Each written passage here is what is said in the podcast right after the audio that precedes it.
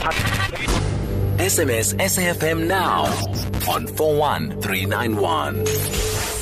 Late night conversations, Monday to Thursday, 10 p.m. till midnight. SAFM 104 to 107 nationwide, leading the conversation and on DSTV channel 814. This is Late Night Conversations. My name is Patricia Ntuli. It's half past uh, 10 right now, and I'd like to remind you, A teamers, that unfortunately you cannot send us uh, voice messages or um, WhatsApps or even SMSs because our lines are down. However, you can uh, call us on 011 714 2006 or 011 714 as we discuss issues around gender based violence and some initiatives that have been great that uh, have, have come up in 2020 to assist victims and those who need shelter. Talking to us uh, right now uh, from the National Shelter Movement of South Africa, which is a 24 hour toll free shelter helpline, is Fisani Mahlangu, who's the executive member of the National Shelter Movement of South Africa. Fisani, thank you very much for joining us. Thank you, uh, Patricia. How are you? I'm excellent, and how are you, Fisan? I'm good, and it's a pleasure to be with you tonight. Tell us more about um, the launch of the National Shelter Movement of South Africa's 24 hour toll free shelter helpline that was launched today. Um, the launch was actually yesterday in Cape Town. Um, then today, the lines went off, went live at 8 a.m. Okay. So the National Shelter Movement, a non-profit um, specializing in issues of gender-based violence and sheltering for abused women and children in the country, um, established with the support of the and the generosity of the Ford Foundation, we set up and established a 24-hour toll-free shelter helpline and it was launched yesterday and it is working effective today, the 2nd of December 2020. So it went live today. And what what is the objective uh, for this particular line? I understand it's for shelter, but um, are there specific people that you, you assist? Because I am aware that um, you say women and other victims of domestic violence are in South Africa are the ones who are the beneficiaries. Yes. Um, remember what we, our sector deals with sheltering issues.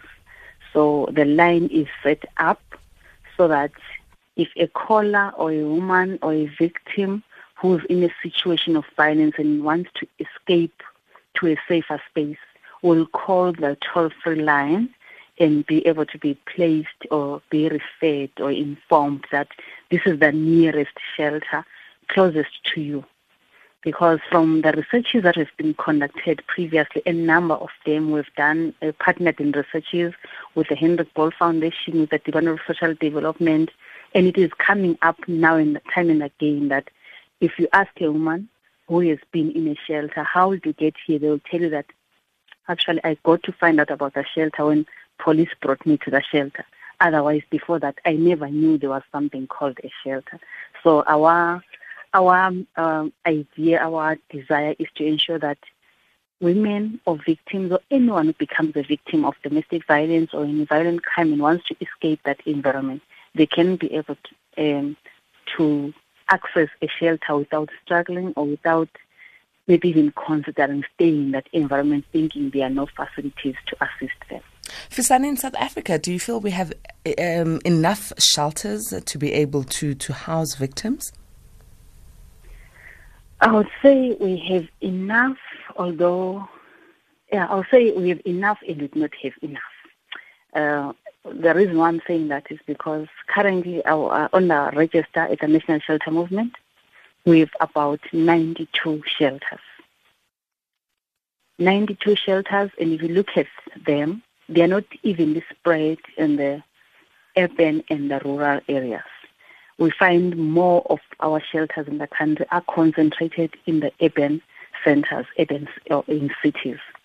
There are rural areas that are far flung, are all over, uh, where you a woman would have to travel long distances to get to shelter. So we have shelters, but they are not evenly spa- uh, uh, spaced such that you a, a, woman in a rural setting will easily access that a shelter. They'll have to travel distances.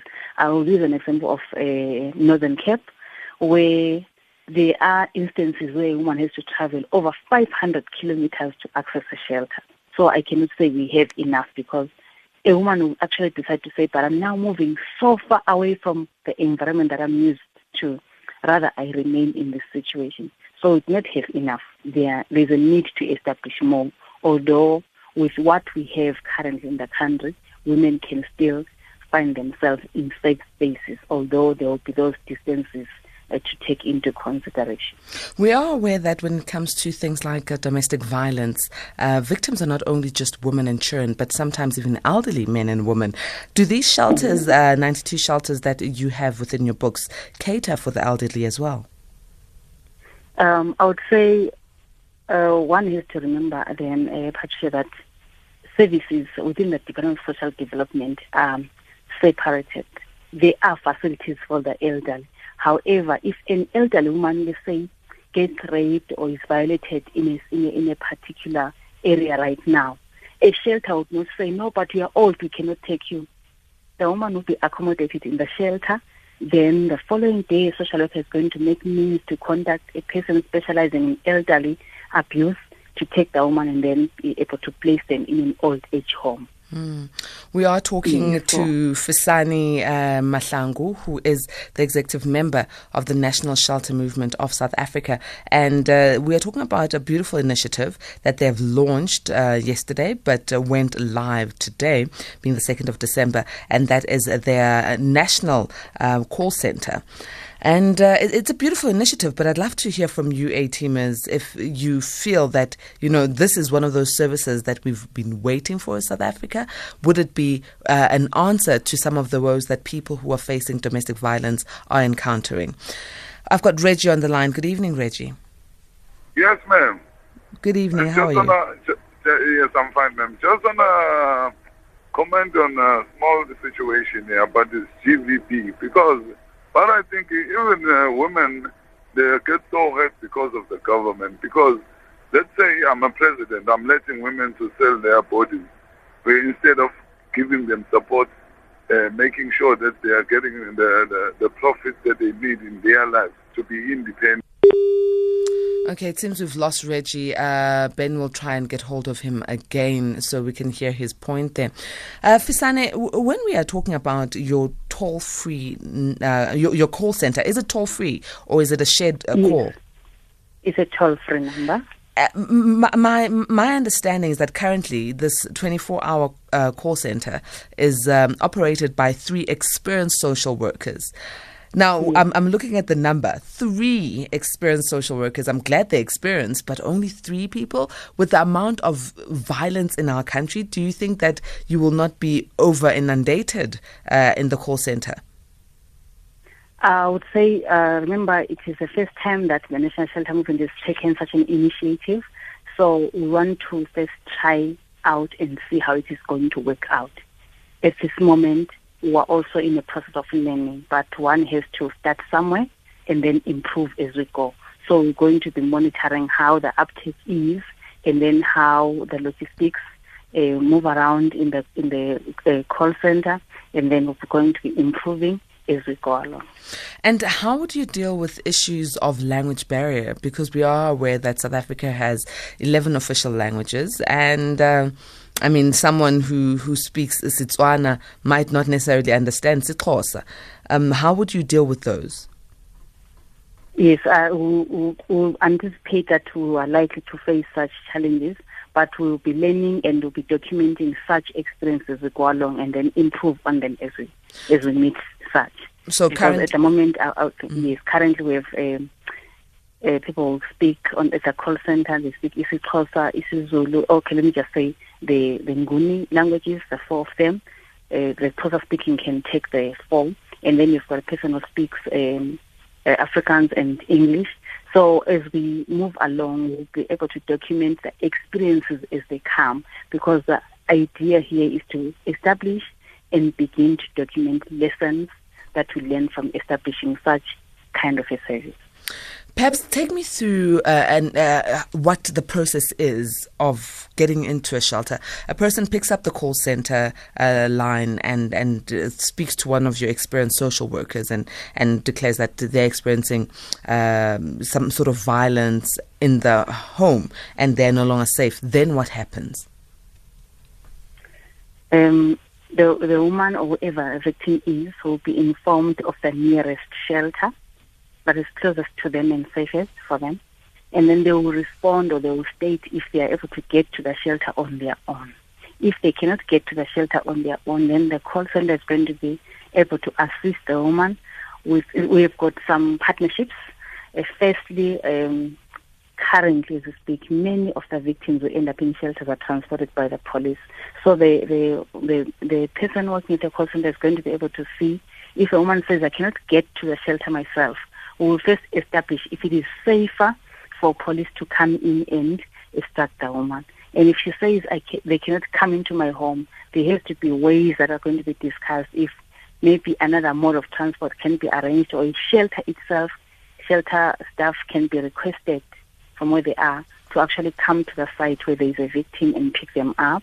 with other uh, means that we're actually discussing now as to whether also shelters are able to assist with transport, other modes of transport, because we have partnerships with Uber in some uh, cities where Uber is in operation. We can also uh, find out if a man can actually want to be transported uh, using an, an, Uber service to a nearest shelter. So we're, we're looking at a number of alternatives to be able to assist women to get out of their abusive situation.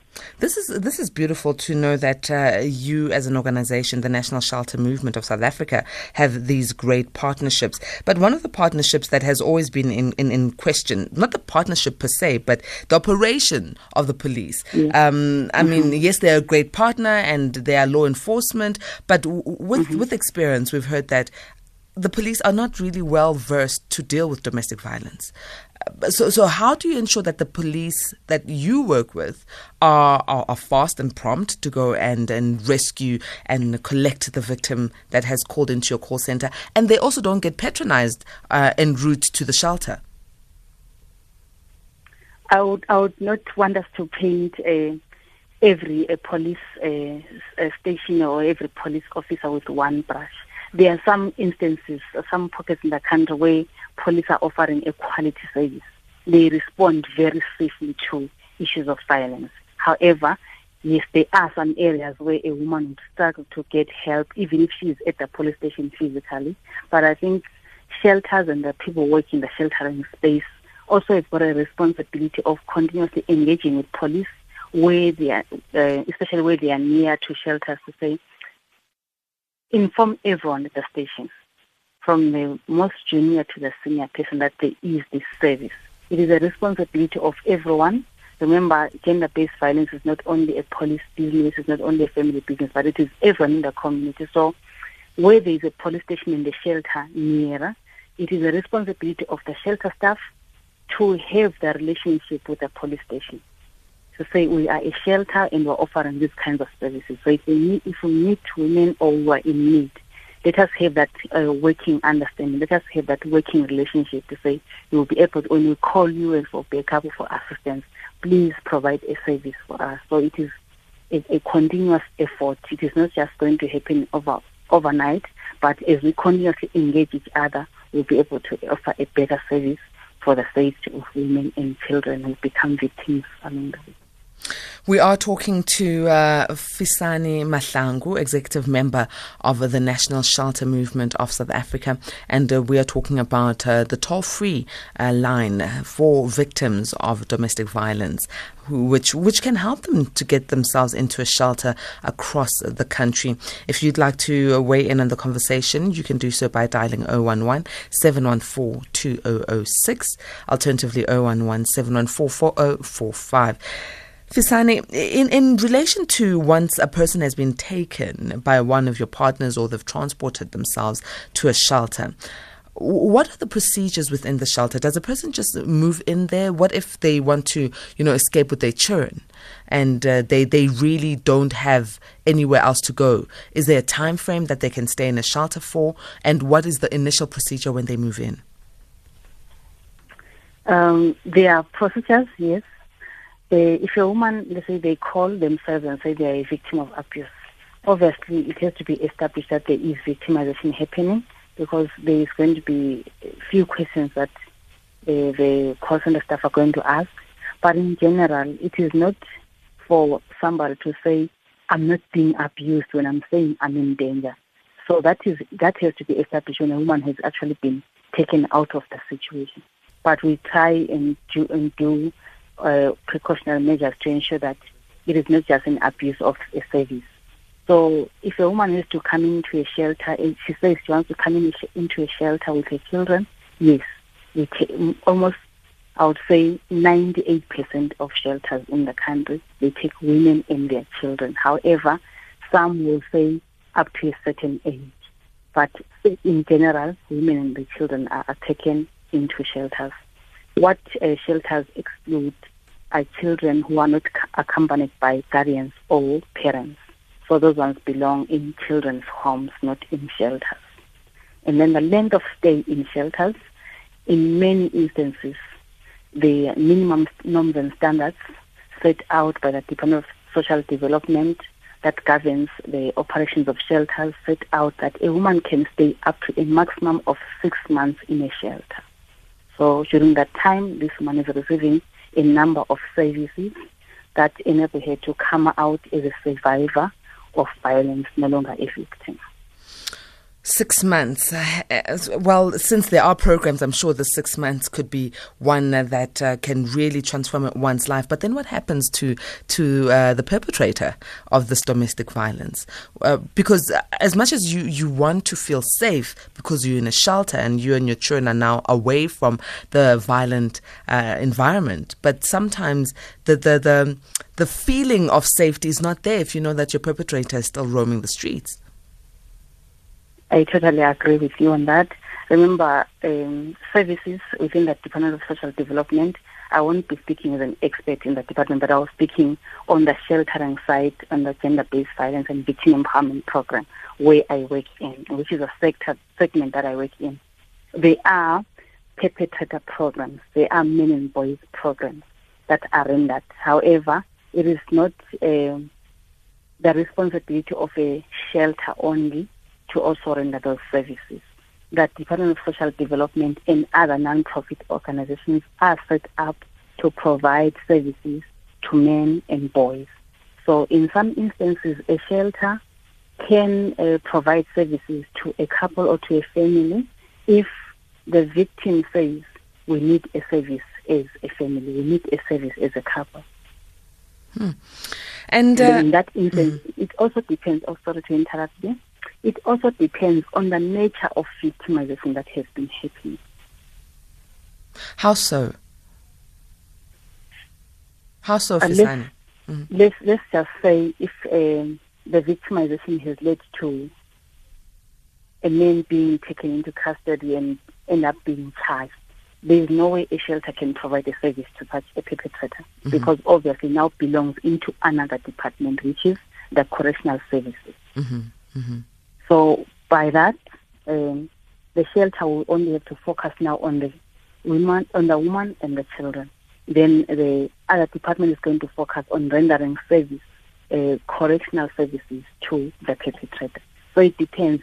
Otherwise, if it's uh, maybe a woman reports that he abusing emotionally, uh, we cannot uh, find ourselves uh, speaking to each other in um, a proper way at home that is conducive for raising children in such instances, then she will also request that maybe we can have joint sessions, a family counseling sessions with my partner, and then those can be arranged maybe within the shelter or an external uh, office. It can be social development or another NPO. There is FAMSA, the CMR. There are so many. So the shelters, the non-profit organizations rendering shelter and services, do not work in isolation, but they work in partnership with other organizations who can then provide services to partners or to families.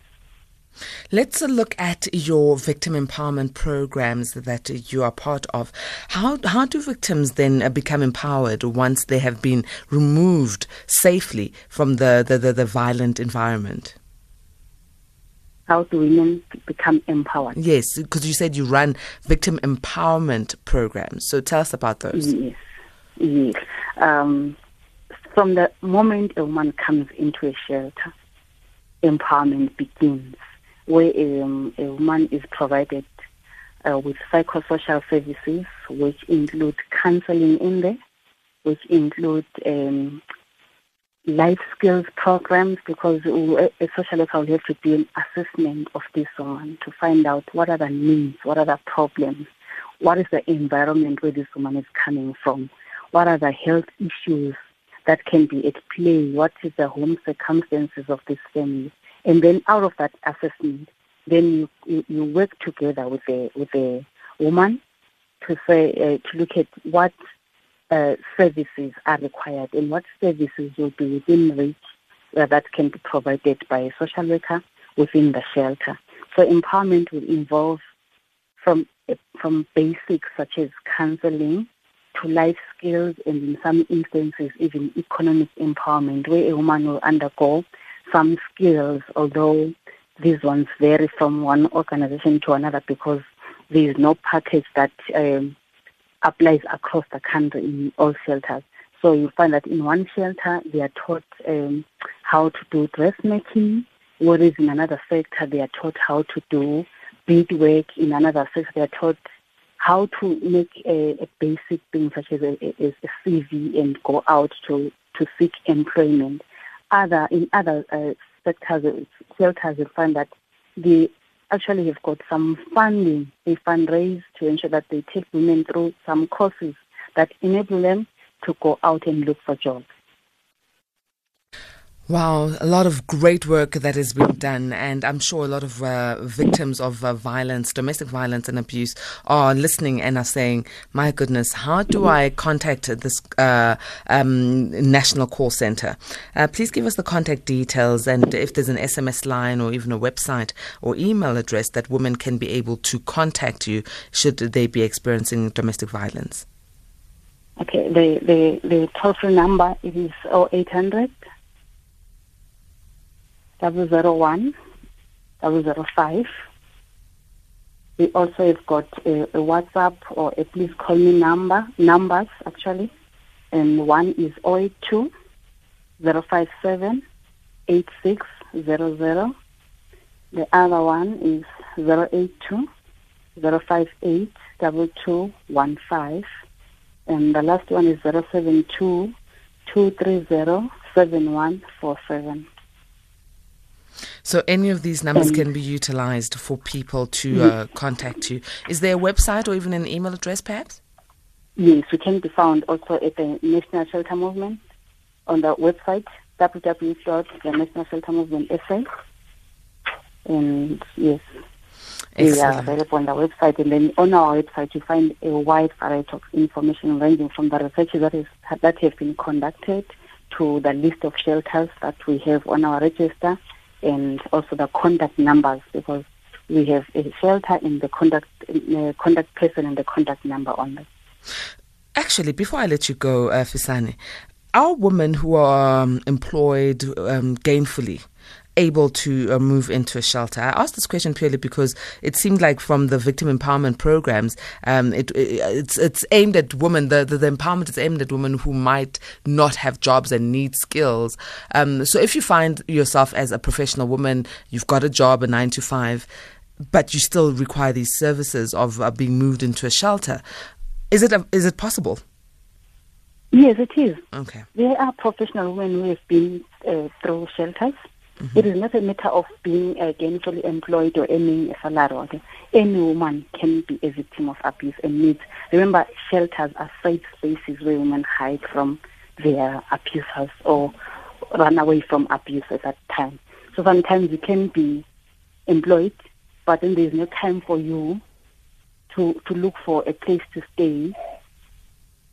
So mm. then a shelter will be the next safest space where you can be whilst then you are getting on your feet looking for your own space to stay. Excellent. Thank you So for clear- anyone is welcome into our shelter. Thank you for clarifying that, and uh, um, more strength to your bow. Hopefully, in the near future, there'll be you know a bigger and uh, better um, in terms of your manpower at the call center, and we'll have some great testimonies. Thank you very much, Susan. Thanks so much, Patricia.